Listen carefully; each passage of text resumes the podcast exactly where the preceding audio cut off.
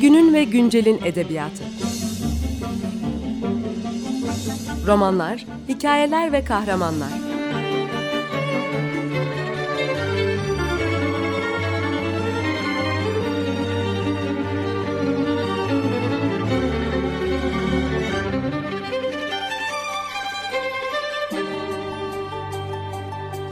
Hazırlayan ve sunan Seval Şahin.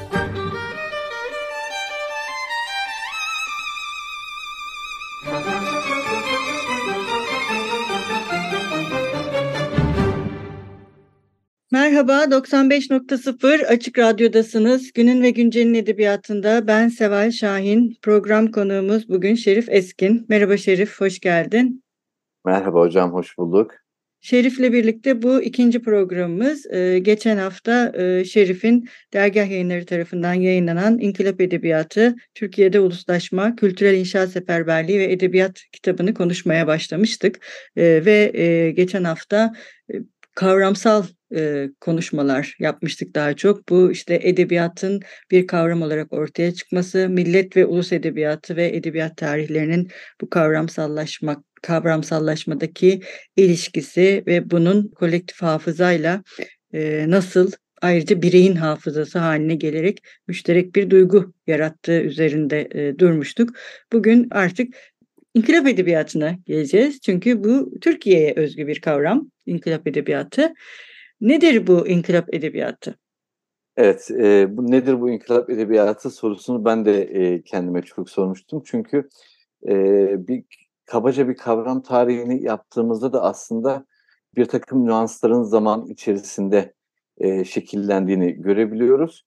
Kimi zaman bir eleştiri hareketi gibi değerlendirilmişti bu inkılap edebiyatı.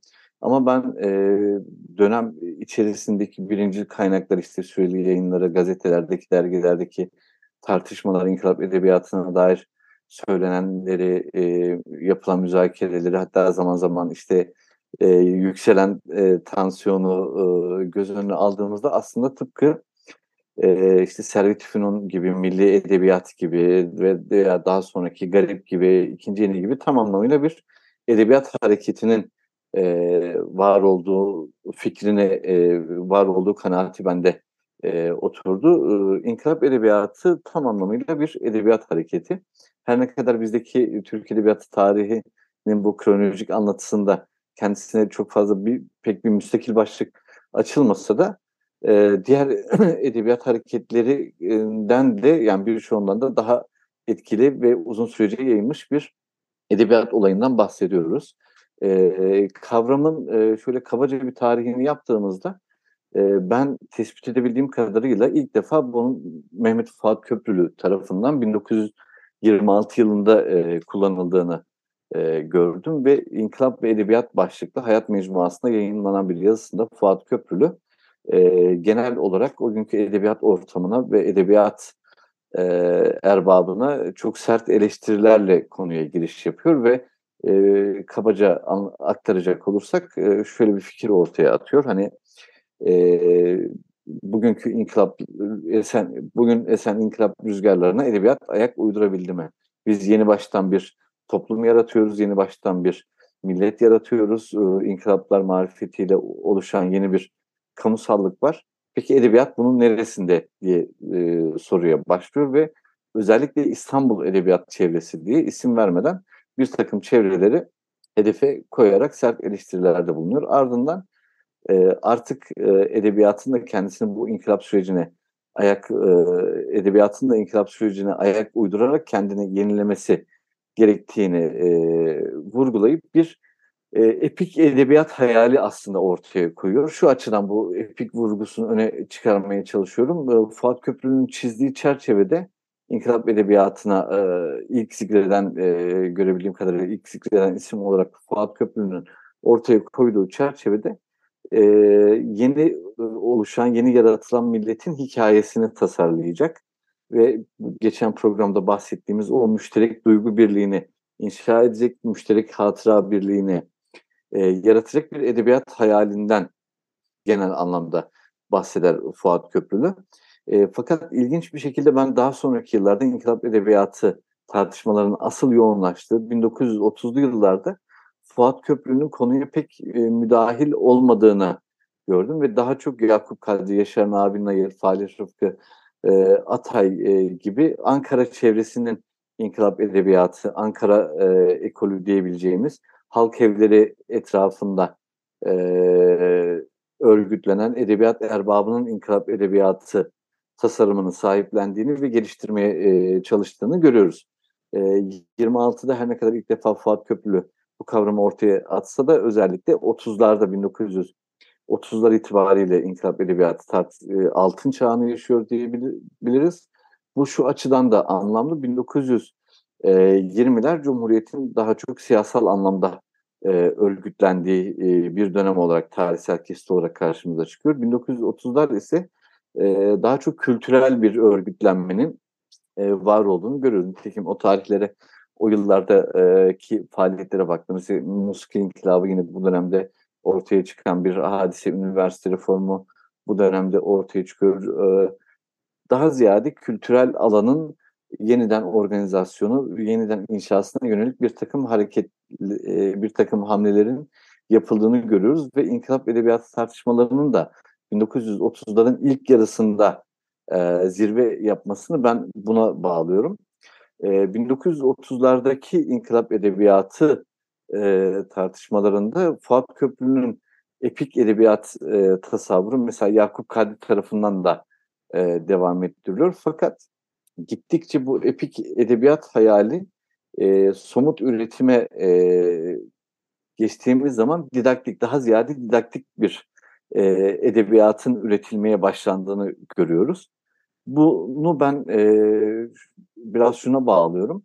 E, bu dönemde 1930'lardaki ana gündem maddesi yurttaşlık eğitimi, vatandaşlık eğitimi, yeni ulus devletin e, normlarının kitleler tarafından içselleştirilmesine yönelik bir propaganda seferberliği var ve edebiyat da bu anlamda, edebiyat kurumu da bu anlamda seferber ediliyor ve inkılap edebiyatı taraftarlarının da yeni bir edebiyat yaratma e, hayaline sonuçta yeni bir şeyler inşa etme iddiası var. Bunun için e, bir meşruiyet referansı e, gerekiyor ve e, bu bağlamda e, yeni e, ulus devletin kültür politikalarına eklemlenme bağlamında inkılap edebiyatının meşruiyet anlatısının kurulduğunu görüyoruz.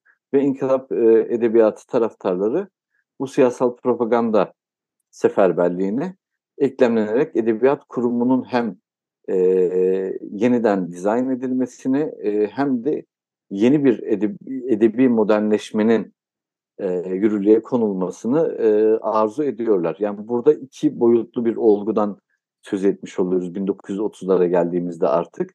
E, sadece Fuat Köprülü'nün bahsettiği anlamda edebiyat kurumunun e, edebi üretim, e, edebiyat edebiyat e, eserlerinin içeriğine dair bir kurgunun ötesinde bizatihi edebiyat kurumunun e, yeniden e, tasarlanması ve devlet himayesine alınarak bir denetim mekanizmasının kurulmasından bahsediliyor 1930'lar itibariyle.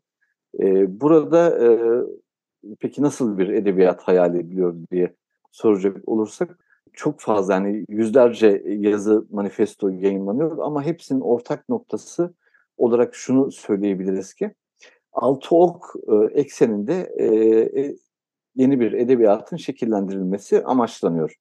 E, ve edebiyat kurumunun devletçileştirilmesi ve devletleştirilmesi gibi bir e, tasarımdan e, söz ediliyor. E, bunu biraz e, açmak istiyorum çünkü e, bu, özellikle devletçilik ilkesiyle edebiyat arasında, altı oktan devletçilik ilkesiyle edebiyat arasında nasıl bir ilişki kurulacağı en çok e, tartışılanlar arasında ve inkılap edebiyatına geliş, inkılap edebiyatına yöneltilen eleştiriler de bu noktadan e, Nurullah Taç gibi, Peyami Safa gibi e, isimlerin, Ağoğlu Ahmet gibi isimlerin inkılap edebiyatına karşı tavır almasındaki e, en önemli sahip de devletçi edebiyat hayali. E, edebiyatın devletçileştirilmesi e, bağlamında şöyle bir projeksiyon ortaya konuluyor. Artık hani biz bütün e, kurumları e, devletçilik ilkesi doğrultusunda e, devlet himayesine alıyoruz. Peki edebiyat kurumunu neden almayalım? Mesela bu bağlamda Yaşar e, Nabi Nayır e, çok ilginç bir teklifte bulunuyor. e, 1933 tarihli propaganda edebiyatı başlıklı yazısında şunu söylüyor. Yani biz bugün şekeri tütünü nasıl inhisarla e, devlet tekelini alıyorsak ve devletçilik e, yeni e, ulusal e, normların en temeli ise edebiyat neden e, devlet tekeline alınmasın diye bir meşruiyet e, arayışını da ifade eden bir söylemle söze başlayıp daha sonra memur yazar olarak e, ifade edebileceğimiz bir e, edebi üretim biçimini öneriyor. E, ve e, buna da yine inkılap edebiyatı yaratma bağlamında değiniyor ve kabaca şu şekilde diyor Yaşar Navinayır. Bugün hala bir inkılap edebiyatı yaratamamaktan şikayet ediyoruz. Bunun en hızlı çözümü e, Marif Vekaleti'nin bir büro açıp yazarları burada e, istihdam etmesi ve e, mesaili olarak yazarların çalışması yoluyla inkılap edebiyatının yaratılabileceği şeklinde bir e, formül öne sürüyor. Yani burada e, iki nüans karşımıza çıkıyor. Bir edebiyat kurumunun tamamen devlet tekeline alınması tıpkı şeker gibi, tütün gibi inhisar altına alınması hem de edebi üretimin biçim ve içerik olarak da inkılap edebiyatının öngördüğü tarzda e, yaratılması. Yani hem e, biçim ve içerik olarak e, yeni bir edebiyat hayali ortaya konuluyor ve bu Altok e, etrafında şekillenmesi tasarlanıyor. Hem de edebiyat kurumunun da bizatihi devlet tekeline ve devlet himayesi altına alınması gerektiği söyleniyor ve ilginç e, bir nüansa değinmek istiyorum bu noktada. E, bu konuda devletçilik ve edebiyat ilkesi nasıl bitiştirileceği konusunda en çok söz söylenen isim İsmail Hakkı Baltacıoğlu. Şimdi İsmail Hakkı Baltacıoğlu kendisi bir edebiyatçı değil. Hatta bir yazısında ben edebiyattan da pek hoşlanmam. Özellikle şiirden pek hoşlanmadığını söylüyor. Ama edebiyat konusunda en çok söz söyleyen, inkılap edebiyatı konusunda en çok söz söyleyen isimlerden biri. Peki İsmail Hakkı Baltacıoğlu bir edebiyatçı değil. Ee, ne onun kimliği? İsmail Hakkı Baltacıoğlu bir pedagog. Ve bir pedagog olarak yurttaşlık eğitimi perspektifinden bakarak e, bilhassa edebiyatın e, devlet tekeline alınması ve devlet otoritesi tarafından biçimlendirilmesi gerektiğini iddia ediyor. Mesela bir yazısında sanatçı hürdür, istediğini yapar e, denilemez e, diye estetik özelliğe, bağımsızlığa tamamen karşı çıkan bir tavır sergiliyor. Yine o dönemde Falih Rıfkı Atay'ın edebiyatın merkezileştirilmesi ve devletleştirilmesine dair çok açık yazılar var. Ne işi, ne işi var başlıklı bir yazısı var Hakimiyeti Milliye'de. Bu anlamda bu tartışmaların geneline baktığımızda e, bir devletçi ve devlet tekelinde e, şekillenen edebi üretim hayalinin ortaya konulduğunu söylüyoruz. Bu edebiyat hareketinin bir diğer e, önemli özelliği de şu, e, tamamıyla 1923 öncesi e, modern edebiyat birikimini de kapsayacak şekilde Türk edebiyatını neredeyse reddeden, edebi mirası reddeden bir edebiyat hareketi. Şimdi genellikle edebiyat, Cumhuriyet dönemi edebiyatına dair e, söylemde işte e, bu dönemdeki edebi gelenek, geleneğin Osmanlı, klasik Osmanlı edebiyatını reddettiği söylenir. Halbuki o inkılap edebiyatı hareketi sadece klasik Osmanlı edebiyatı yani divan edebiyatının değil aynı zamanda modernleşme dönemi Osmanlı edebiyatını da reddediyor. Bu önemli bir nüans. Milli edebiyat hareketini de reddeden bir tavrı görüyoruz. Sonuçta inkılap edebiyatı dediğimiz hareketin içinde yer alanlardan Fuat Köprülü, Yakup Kadri, işte Kazım Nami Duru bu isimler Milli Edebiyat Hareketi'nde aslında ortaya çıkmış e, kimselerdi. Ve yazılarında sık sık e, Milli Edebiyat Hareketi'ni de reddeden bir tavır içerisinde olduklarını görüyoruz. Mesela Fahri Rıfkı Atay tanzimatı garplı şeriatçılık olarak nitelendirip modern dönem edebiyat geleneklerini de reddeden bir tavır içine e, giriyor ve Tevfik Fikret'in dahi e, bu inkılap edebiyatı tartışmaları içerisinde e, reddedildiğini görüyoruz. E, onun bireyci dilinin ve bireyci edebiyatının e, reddedildiği, edebiyatın bireyciliği dolayısıyla Tevfik Fikret'in eleştirildiğini ve reddedildiğini görüyoruz. Çünkü inkılap edebiyatı bireyci değil, kolektivist bir edebiyat e, hayaliyle, iddiasıyla ortaya çıkıyordu. Çünkü e, tekrar başa gelecek olursak geçen programda vurguladığımız gibi burada esas olan bir kolektif hafıza e, inşa edilmesi. Bu bağlamda mesela Eflatun Cem Güney'in e, çok ilginç bir yazısı vardır İnkılap Edebiyatı başlıklı ve Kadro dergisinde çıkıyor. Kadroda çıkması da bu açıdan e, e, onu önemli kılıyor. Ferdi psikolojilerin yavelerini bir kenara atmamız gerekir. E, tam anlamıyla kullandığı ifade budur. E, bireyci edebiyata karşı. Bireyci edebiyatı ferdi psikolojilerin yavileri olarak e, tabir eder. Ve buna karşı devletçi bir e, edebiyat hayalini ortaya koyup devletin de artık bugün duygu işine el atmasını e, ve edebiyatın sıkı bir nizam altına alınmasını e, istiyoruz gibi bir ifade kullanır.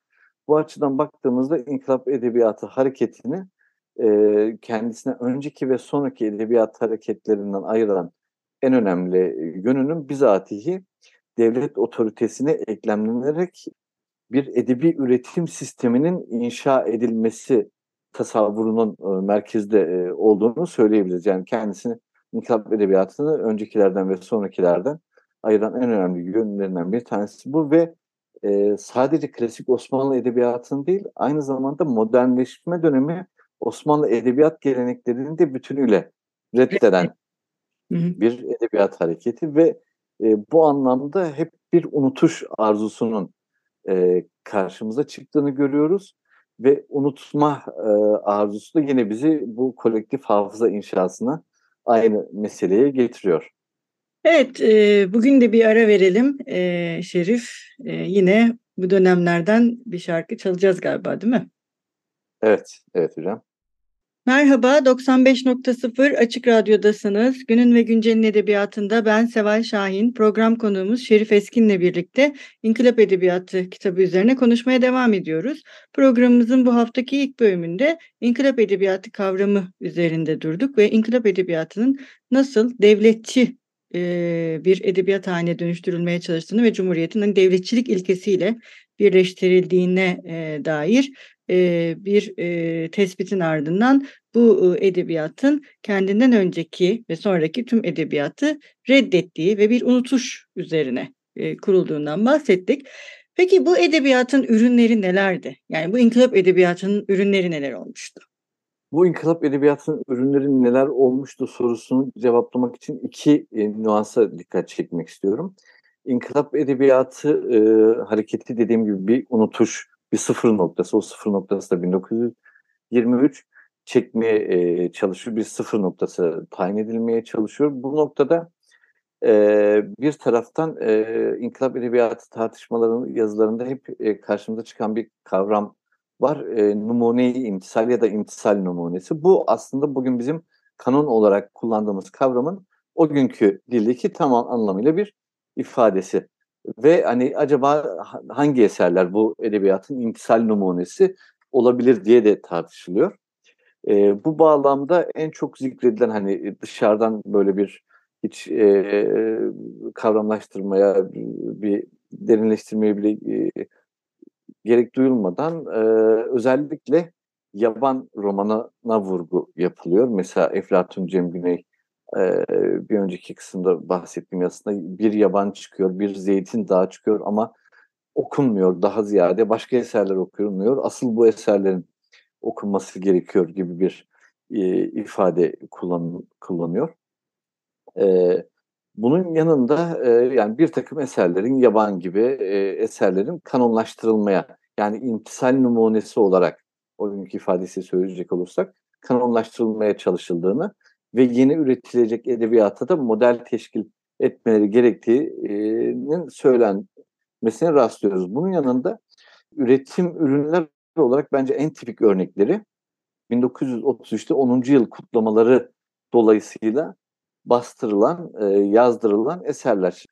Cumhuriyet'in 10. yılı e, kutlamaları dolayısıyla e, Doktor Reşit Galip, e, o günkü Milli Eğitim Bakanı e, yazarlara ve e, sanatçılara e, mektup yazarak Cumhuriyet'in 10. yıl dönümünün anılmasında hem e, tiyatrolarda temsil edecek piyesler yazılmasını ya da işte e, radyolarda okunacak veya broşür olarak bastırılıp dağıtılacak şiirler e, yazılmasını e, talep ediyor Edebiyat Kurumu'ndan. ve burada e, Cumhuriyet'in 10. yıl e, kutlamaları talimatnamesinde 10. yıl kutlamaları için hazırlanan talimatnamede de edebiyat eserlerinin kullanımına bilhassa vurgu yapılıyor ve bu noktada o talimatnamede de seçilecek edebi eserlerin, yazılacak edebi eserlerin altı okla uyumlu olması gerektiği yine vurgulanıyor. Yani burada edebiyat kamuoyundaki tartışmanın bir devlet politikası olarak e, sahiplenildiğini ve devlet politikasına dönüştüğünü de söyleyebiliriz bu noktada. Özellikle 10. yıl kutlamaları için yazdırılan veya daha önce bah, e, yazılmış olup tekrar bastırılan e, 20 küsur kadar eserin e, bu noktada en tipik örnekler olduğunu söyleyebiliriz. Şimdi bu eserlere de baktığımızda özellikle e, Yeşil Gece ve Vurun Kahveye romanlarındaki anlatı şemalarının neredeyse e, çoğunlukla birebir örnek alındığını ve oradaki hem e,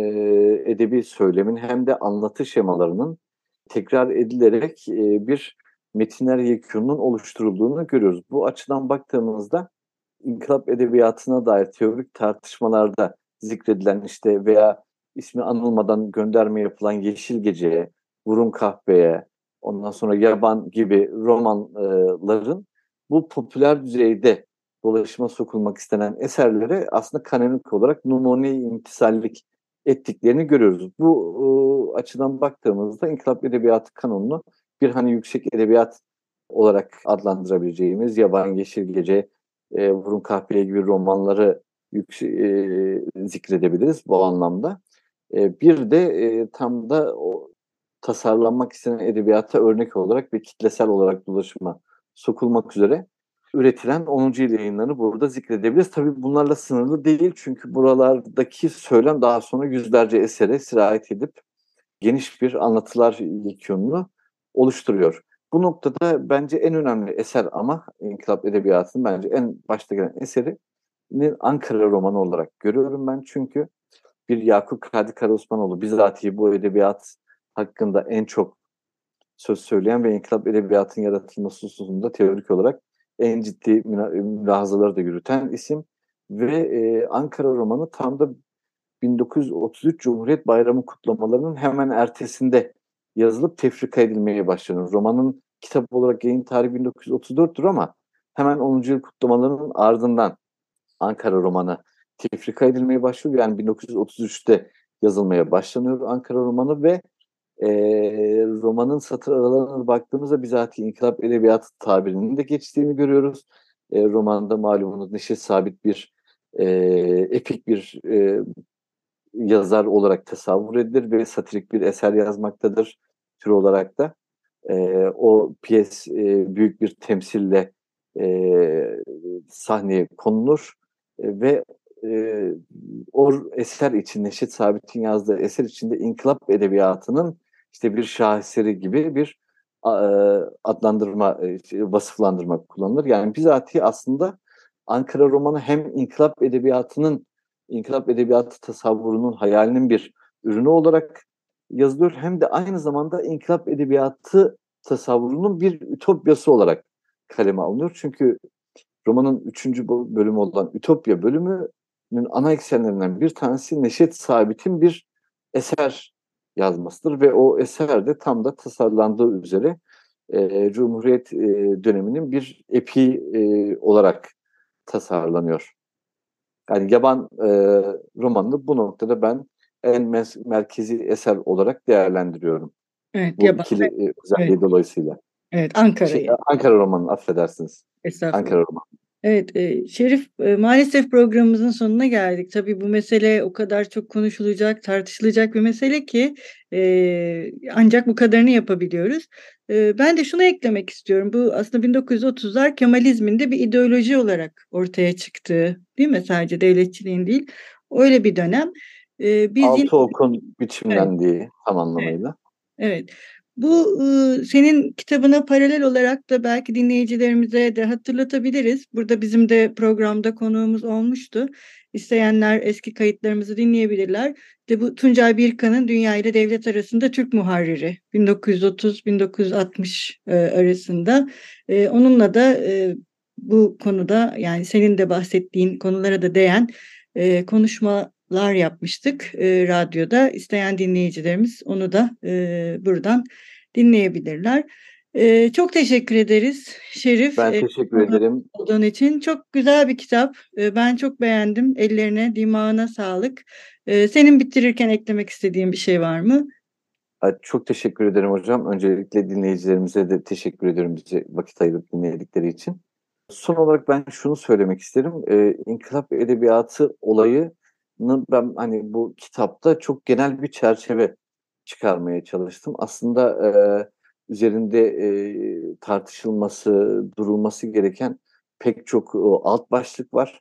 E, tek bir kitapta zaten bunu halletmek mümkün değil. E, bizim aslında İnkılap Edebiyatı olayına dair daha konuşacağımız e, çok şey var ve bence hani asıl çalışmalar da bundan sonra yapılacaktır diye düşünüyorum. Son olarak bunu eklemek isterim. Evet, çok haklısın. Hoşçakalın, görüşmek üzere. Hoşçakalın.